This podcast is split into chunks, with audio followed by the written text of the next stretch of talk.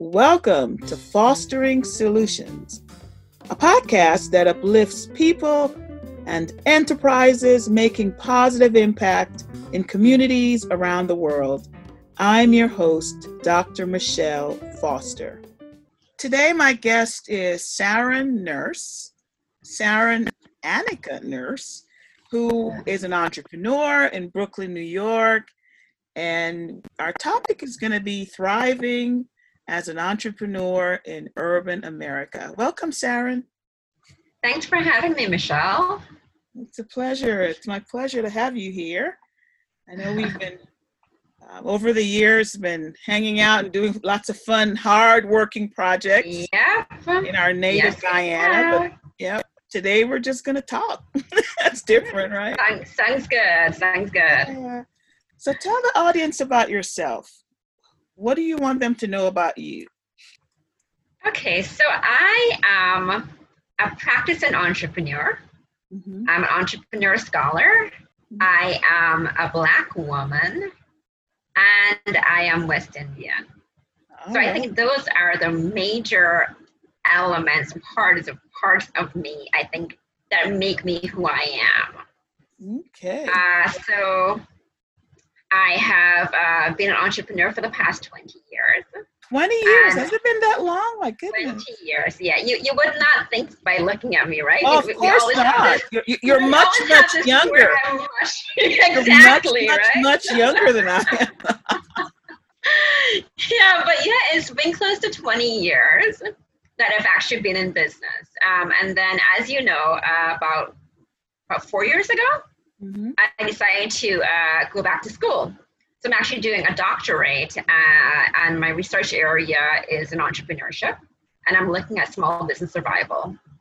Wow. So that's my scholarship portion of it. Um, and I'm also very interested in, in uh, the impact of race. Very, very timely topic. Yeah. Very, very yeah. timely, given everything that we're dealing with. Yeah, yeah, yeah, yeah. So, um, yeah. So, I'm actually looking at my research from a from a critical race and race uh, racial stratification lens. So, I'm looking at exactly the impact of racism on survival of Black businesses. Mm-hmm. So, I'm treating race not just simply as a variable. Blackness is a variable, mm-hmm. but looking exactly at how discrimination and systemic racism impact Black businesses. I can't wait to read that. That should be fascinating. Yeah, yeah, it's, it's quite interesting, you know. And um, and I actually just finished doing a paper on the impact of the Paycheck Protection Program and the CARES Act on small businesses, which is quite interesting, you know, to actually delve into that information. Okay. But anyway, so yeah, so back to me. Um, yeah, so I'm an entrepreneurship scholar. I'm a race scholar. Uh, I'm a Black woman, so that goes, you know, that says a lot too. And, you know, I love my culture, as you know, Michelle. You know, we mm-hmm. do a lot of stuff in Guyana. So I'm really, uh, I'm definitely committed to uh, the development of the country and the region of my birth. Absolutely. And that's kind of, that's how we met, really, because we, we, exactly. we went to the same high school. But yeah. since, you know, Saren is much, much, much, much younger than I am. I didn't know her in school, so, but we didn't meet because we have that, that common burning to really give back to our home, homeland. Yeah. So, um, mm-hmm. yeah. so yeah. you yeah, yeah. you were you weren't always an, an entrepreneur. How, how describe your career tra- uh, trajectory? So I guess I'll take it back to all the way back to my leaving Guyana. So um, I left Guyana when I was seventeen. And I went to college in, uh, in Florida, where I did a bachelor's in uh, marketing and international business. Mm-hmm. After that, I worked in retail as an associate buyer for two years. Mm-hmm. Then I went to business school at Georgetown. I did my M B A at Georgetown. Mm-hmm. And from there, I was recruited by American Express to work in their marketing division. Okay. So I worked at American Express for about three years. Mm-hmm. And interestingly, I had never thought about owning my own business. Mm. And I think, you know, from the, the culture that we come from, I had this thing about, you know, actually just, you know, progressing in our corporate career. Mm. And that would be my happiness. Right. When I actually got to American Express, and I was I was quite young at that time. Mm-hmm. I was actually one of the youngest executives. Um, so I was twenty-four years old. And for me, navigating the politics yeah. that came along, you know, with working corporate America was a bit daunting and a bit challenging for me. Mm-hmm. And I think within probably a year, I was like, you know, there must be a different path. Mm-hmm.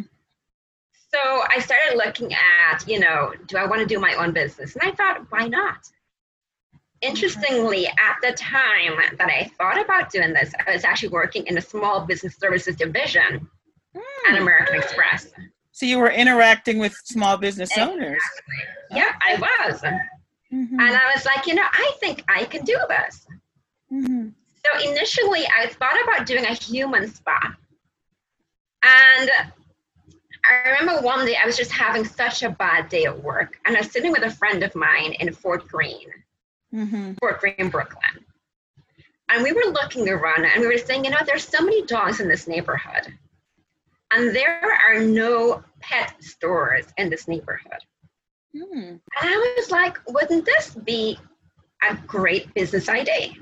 Uh-huh. And most people know me, who know me know I am a fan of a business plan. I love writing a business plan. Now that that's a good trait to have, right? Lots of entrepreneurs don't like, you know, working on their plan, so that's a good thing. Exactly. Yeah. So yeah, I so I sat down and I wrote this business plan. I did research and I was like, this makes sense. Mm-hmm. And uh, when I, when I was com- when I completed the business plan, it was around it was a few months before nine eleven. Mm. And at that time, my organization was having all this change. We were going through a reorg. Mm-hmm. And I got displaced from my job, which was such a, a blessing in disguise. Blessing in disguise, yeah. It definitely was. So I took a package, mm-hmm. and within two weeks, I was at dog grooming school. Wow.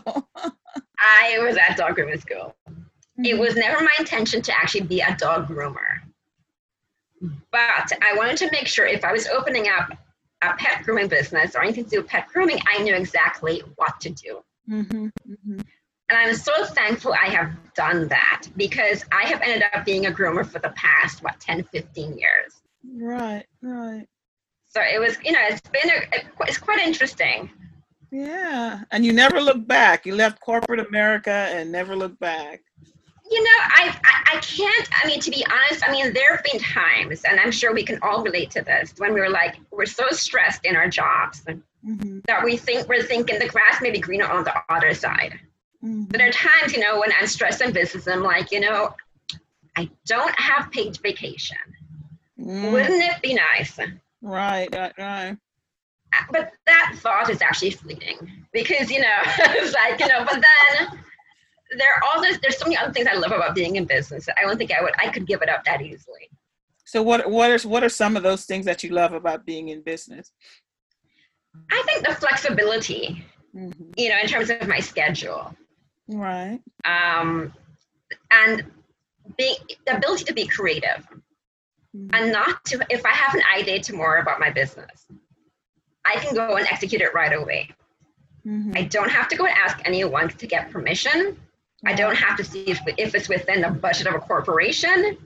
Mm-hmm. I figure out how I'm coming up with the money to do it, and I do it. And you just do it, yeah, yeah. Yeah. Okay. So you're in Brooklyn, New York, um, mm-hmm. an, an area that is just getting, in terms of the um, cities in New York, it's getting to be very popular. Lots of people are moving there. So what's it like being a Black woman business owner in Brooklyn? What's the climate like? Is it supportive? Are there others that look like you in business? What is that climate like? So, I mean, as you know, Brooklyn is not homogeneous in terms of the neighborhoods. Mm-hmm. There's so much diversity in neighborhoods. And the neighborhood that I am in, in Fort Greene, mm-hmm. is gentrified. Mm-hmm. So when I look at the businesses that have been there uh, over the past twenty years, of the businesses that were there when it opened up in the early two thousands, I am one of two remaining Black women-owned businesses. Wow. Yeah. There have been a few other Black women who've opened up business in the past few years, but in terms of the survival, mm-hmm. the long-term survival, it's been me and another woman who owns a spa in the neighborhood. Mm-hmm. Uh, I think Brooklyn, many neighborhoods in Brooklyn have become gentrified. Mm-hmm. And Brooklyn and New York City are expensive to operate in as oh, a small yeah. business owner. Oh, yes. You know, you're dealing with, you know, escalating rents, landlords who are trying to have you pay their property taxes.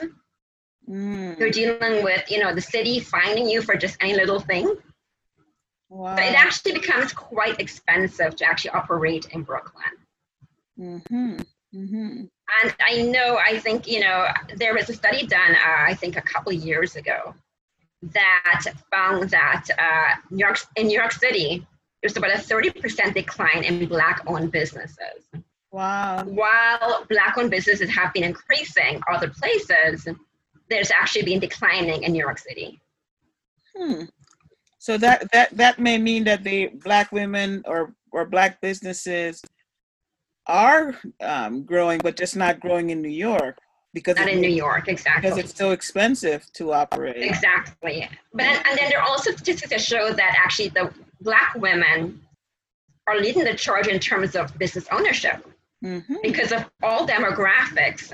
Interesting. We're actually getting into entrepreneurship the most.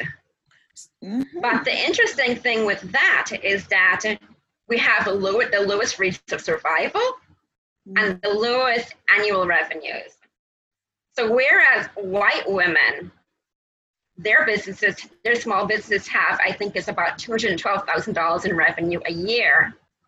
The average Black woman-owned business does twenty-five thousand dollars in annual revenues per year. So what do you think that, what could you attribute that to? Could, is that the kind of businesses or just the fact that- I think so. It's the kind of businesses that are being opened. Okay. Yeah, because then you also have to remember that in terms of cap, financial capital to start a business, mm-hmm. it takes money. You know, it takes money to start a business. Right. Right. Black women have the lowest rates, the, the lowest amount of wealth. Oh yeah. The typical Black woman has zero wealth. The mm-hmm. average Black woman. Right, right. And we know that there's discrimination in lending. So it's difficult to get a bank loan or any sort of credit to open up a business. Mm-hmm. So and, what this and means- most of us don't have, don't have like a rich parent or exactly. someone in our family to just, you know, to give us that start that we may need. Exactly, yeah. exactly. So what this means is that Black women who are starting businesses are probably going into very highly competitive businesses that require lower investments. Mm-hmm. So which is why they probably are having such low performance in terms of, you know, um, of annual sales and right. rates of survival. So are there any supports available from the city or the state? Are there any special programming? Um, I'm sure that, that like the like state government or city government, I'm sure they're aware of what's going on with these businesses. Are there any Um, supports available, any assistance available for these business owners? So if we talk about support, we do need, maybe we need to distinct between, uh, differentiate between pre-COVID and COVID. Oh yeah, that's because that's you know another, that uh, variable you know, there, yeah. there's, there's a different dynamic happening right now, even though it's pretty much the same probably for, for many for many Black businesses. Mm-hmm. But prior to COVID, if there were city and state programs, I didn't know about it. Wow. Which is an issue. Mm-hmm. I've been in business for twenty years. Right. The one time actually anyone from the city actually ever reached out to me, I remember it was probably early two thousands when mm-hmm. someone from Small Business Services came to me and said, this is what they do. There was never any follow-up after that. Okay, interesting. So there may be programs out there, I don't know about them. which is a problem, because then that means there's an information access gap. Right, right, right. So what has COVID meant for your business? Like what, what changes have you experienced um, as a result of COVID? Oh, where to start with that, Michelle? oh, so when uh, COVID first hit, um, I saw a substantial decline in business. Mm-hmm. My business model is uh, is based up. I have a few different types of services. So I do doggy daycare, I do overnight boarding, I do dog walking, and I do pet grooming. Mm-hmm. Immediately, I saw a decline in doggy daycare and overnight boarding.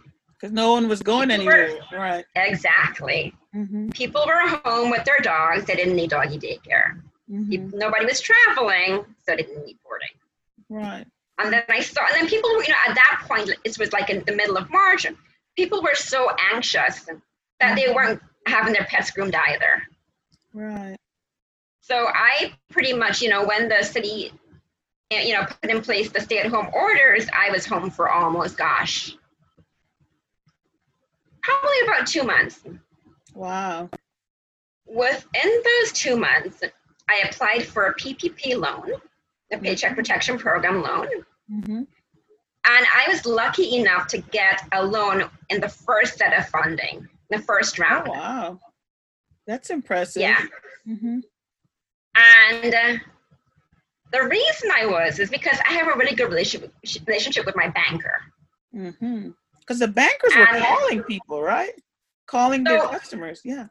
They were, they were calling their, their good customers. Mm-hmm. So I had my banker's number in my phone. Mm-hmm. So I was hearing all these horror stories about people, you know, business not, you know, not getting funding. So I kept calling her, and it took a while for my bank's, uh, bank to have the application online. Mm-hmm. Then she called back and she said, go, go right now. The application is available. Mm-hmm. It took me three days to actually get the funding. So I had a very smooth process. Wow. But then I also had all the information I needed to actually complete the application. Right, right. You know, because, you know, I use a payroll company, I have payroll expenses. So mine was a pretty straightforward application form, mm-hmm, mm-hmm. which is different for a lot of Black businesses, because many, many of them tend to be sole proprietors who do not have payroll, who don't have that documentation. So have you been hearing um, Has the experiences, uh, have the experiences of the people you know been different? The other business owners you know, Black or definitely. White? How is that? Oh, been? definitely, definitely. I am um, because so once, uh, since I was home for two months, I volunteered with an organization called Flatbush Thrives, mm. which was helping businesses in Flatbush to get that information about the loans, about P P P and about the E I D L loans. Okay. So I interacted with a couple of uh, businesses, and they had no clue. They had no information. They wow. didn't know where to go. Wow. So again, it's also about information access. Yeah, in a big, dense city like New York, it's it's like how do you how do you reach folks? That's got to be a major challenge. Yeah, yeah. And we had, and even you know, the organization I was working with, we had a really hard time actually getting in contact with those businesses. Because remember, you know, they were they were shut down. Right. So how do you find them? So that was quite challenging. Okay. But you know, it was like, you know, it was through a network, and we found we found some of those businesses. And we were able we were able to encourage them to actually go and apply for, for you know for these programs. Wow. Yeah. So, um, so I was I, But I was lucky enough, you know, to I, I got both a P P P loan and I got an, an E I D L loan and an E I D L grant. That's wonderful. That's wonderful. Yeah, so I, yeah, I'm really happy. I was very fortunate for that. Mm-hmm. That's that's good to hear that it, that, it, yeah. that it's actually working for people who really need it. Yeah. Yeah, you know, but the thing with the Paycheck Protection Program loan was that when I got a I didn't use it for a while because, you know, there were all these, you know, you, you weren't quite sure. Yeah, the rules were changing a lot. The rules they? were changing, yeah. exactly. Mm-hmm. And they required you to use like sixty percent of it on uh, on payroll. Right. At a time when my business was shut down. I wasn't quite sure I'd be able to spend the majority of the loan by the end of June for it to be mm. forgiven. Okay. And if you didn't spend it by the end of June at that time, it had to be repaid within two years, mm-hmm. which is an aggressive time period for a business, right. for a business loan, mm-hmm. especially when we don't even know what the future holds in terms yeah. of like. So you didn't know when you were going to be able to open back up. Exactly, yeah. exactly. Yeah. But thankfully, you know, that time frame has been extended. Now we have until the end of December to retain and to retain employees. So have you opened back up now, and how, how are things? Yeah, the months I was at home, um, I was so paranoid. I mean, I think like a lot of us were, you know, in terms of going out because, you know, there was, you know, the rates of infection in New York were so high. Yeah, yeah. Um, but yet I had lots of customers calling for their dogs to be groomed. Interesting. Yeah, it was, and it was so interesting. And I had to keep saying, no, we're closed, we're closed. And we finally opened back up in May. Mm-hmm. Now, in March, when I could have opened back up because uh, pet care mm-hmm. was considered to be an, an essential service by the by the by the city. Okay. So it was allowed to be opened up, mm-hmm. but it was just my fear of actually going back to work and mm-hmm. having my employees go back to work. Right, right. But I opened back up in May. And I've been so swamped with grooming. It's unbelievable. Wow. Doggy daycare, boarding, that's a separate thing. that's been that's been so, so slow. People are still at home. People They're are not still home, but they want their dogs to look good still, right? Exactly, exactly.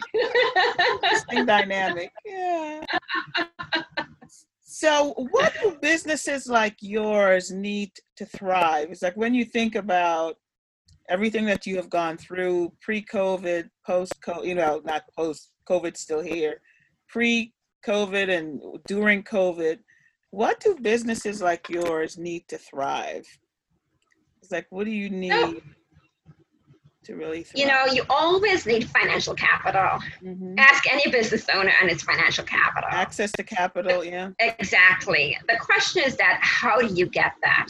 Mm-hmm. And uh, there are a couple of things. And I think, you know, what this showed me, and, you know, during COVID also showed me is that social capital is so important. Oh, yeah. So yeah. the networks that we have, mm-hmm. our relationships that we have with our bankers, mm-hmm. that is so crucial for a business. Mm-hmm. Mm-hmm. The, you know, the, our relationships with our landlords. Right. I was lucky to have a good landlord who was reasonable with me mm-hmm. Mm-hmm. and who understood what I was going through. Right, right. So I think that's really important. Mm-hmm. I think on top of that, we need small business policy. Mm-hmm. We need help with rents in Brooklyn, New York City. Mm-hmm. The rents are way too high. Yeah. It's so hard to operate a business with the way the rents are. Wow. wow. And I know there has been discussion about having some sort of commercial rent control. And I think that is necessary. So who fights for those policies? Like what, what organizations are out there that are doing that? There are a few of them, but you know, but it's like, you know, lobbying your policy, you know, lobbying, you know, your, your, your elected officials, really, mm-hmm. you know, having them fight for you. But it's almost like they need someone on the ground really mobilizing and educating and then mobilizing business owners, you know, on, on how to well, do there that. Been, imagine. Yeah, no, but there, there have been a couple of policymakers, I know, um, and politicians who have actually been fighting for this. So, I mean, this is a recognized issue in New York City. This is one of the top issues in New York City. This is one of the top issues that's been looked at by right. politicians in New York City.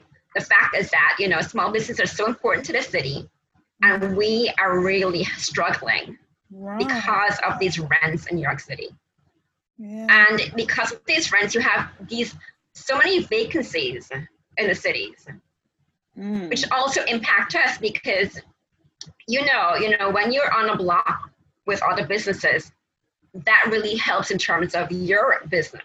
Traffic, that brings right? more traffic. Yeah, exactly. Yeah, So when you have all these vacant storefronts, it's not a good look, and it doesn't help in terms of bringing traffic to your block. Very good point. Very good. Re- regardless of what type of businesses it is. Exactly. Yeah. Exactly. It's having that community there. That yeah. Yeah. Yeah. Wow. Mm-hmm. Yeah. So you mentioned um, access to capital. I know there, and and it could be in certain sectors only. There, there are venture capitalists that you know help entrepreneurs to get started. Um, is that common? Is, is that are, are venture capitalists accessible by um, businesses led by people of color from what you've seen? So I think um, if you look at the studies, I mean, Black, you know, people of color, uh, Black business owners have a really hard time mm-hmm. accessing V C funds. Right. And again, you know, it goes back to social capital. Yeah. Who do you know? And the question now, who do you know who's a V C? Right, right. You know, if you look at all their demographics, you know, probably, you know, as a white business owner, as a white, white entrepreneur, mm-hmm. the person you went to college with, exactly, their father, yeah. their brother is a V C. We don't tend, tend to have those types of networks. Yeah. It's a lot harder for us. Mm-hmm. So one of the things I always talk about in terms of business and survival is social capital, the networks that you have.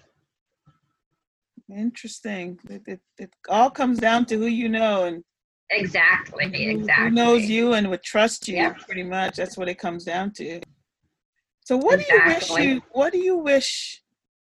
What do you know now that you wish you knew twenty years ago when you were starting out? Well, when I was starting out, what do I wish I knew then? I think, I think I didn't have the confidence. I, I mean, of course, I mean, you know, it takes a while to get confidence. Right. And I think I put a lot in terms of expenses, in terms of capital, mm-hmm. that I didn't need to mm-hmm. in my first couple of stores. Okay. Because when I look back on what I spent, I am like, why did I spend that much? Mm, interesting. You know, so I think really, you know, it's like, I think I went above and beyond because I didn't have the confidence in what I was doing. Mm. And I think, you know, now that I know, I mean, I can open up a store, a store with a fraction of what I used when I first opened up. Interesting. Okay. So I think, you know, in terms of learning and how to actually utilize the best way to utilize capital. Mm. I think that's what I've learned over the years. Interesting, interesting. So now you're, so t- so kind of give some specifics about your business. What's the name of your business? So my business is Kiki's Pet Spa and Boutique. It was named after my childhood dog, Kiki. Aw. Okay. Yeah. yeah. And it's located so, um, where in Brooklyn? And we're located in Brooklyn in Fort Greene at two thirty-nine DeKalb Avenue between Vanderbilt and Claremont Avenues. Awesome. And like, like I said, we do, you know, we do pet grooming, doggy daycare, boarding, dog walking. Okay. All your so, yeah. your doggy care services. Awesome. Yeah. Awesome. Yeah. So, you yep, know, yep. You've been in you've been in business a long time, and you know. Times have been rough, especially with COVID. What gives you hope? It's like, what what makes you get up every day and, you know, continue at it and dealing with, how many employees do you have? I have eight employees. Eight employees. You've got eight employees. And, you know, I, I know usually management is always the, the hardest part of when you, when you have a lot of employees. So what gives you hope to continue? I think... Uh, I am motivated by entrepreneurship and self-employment as a path for independence mm-hmm.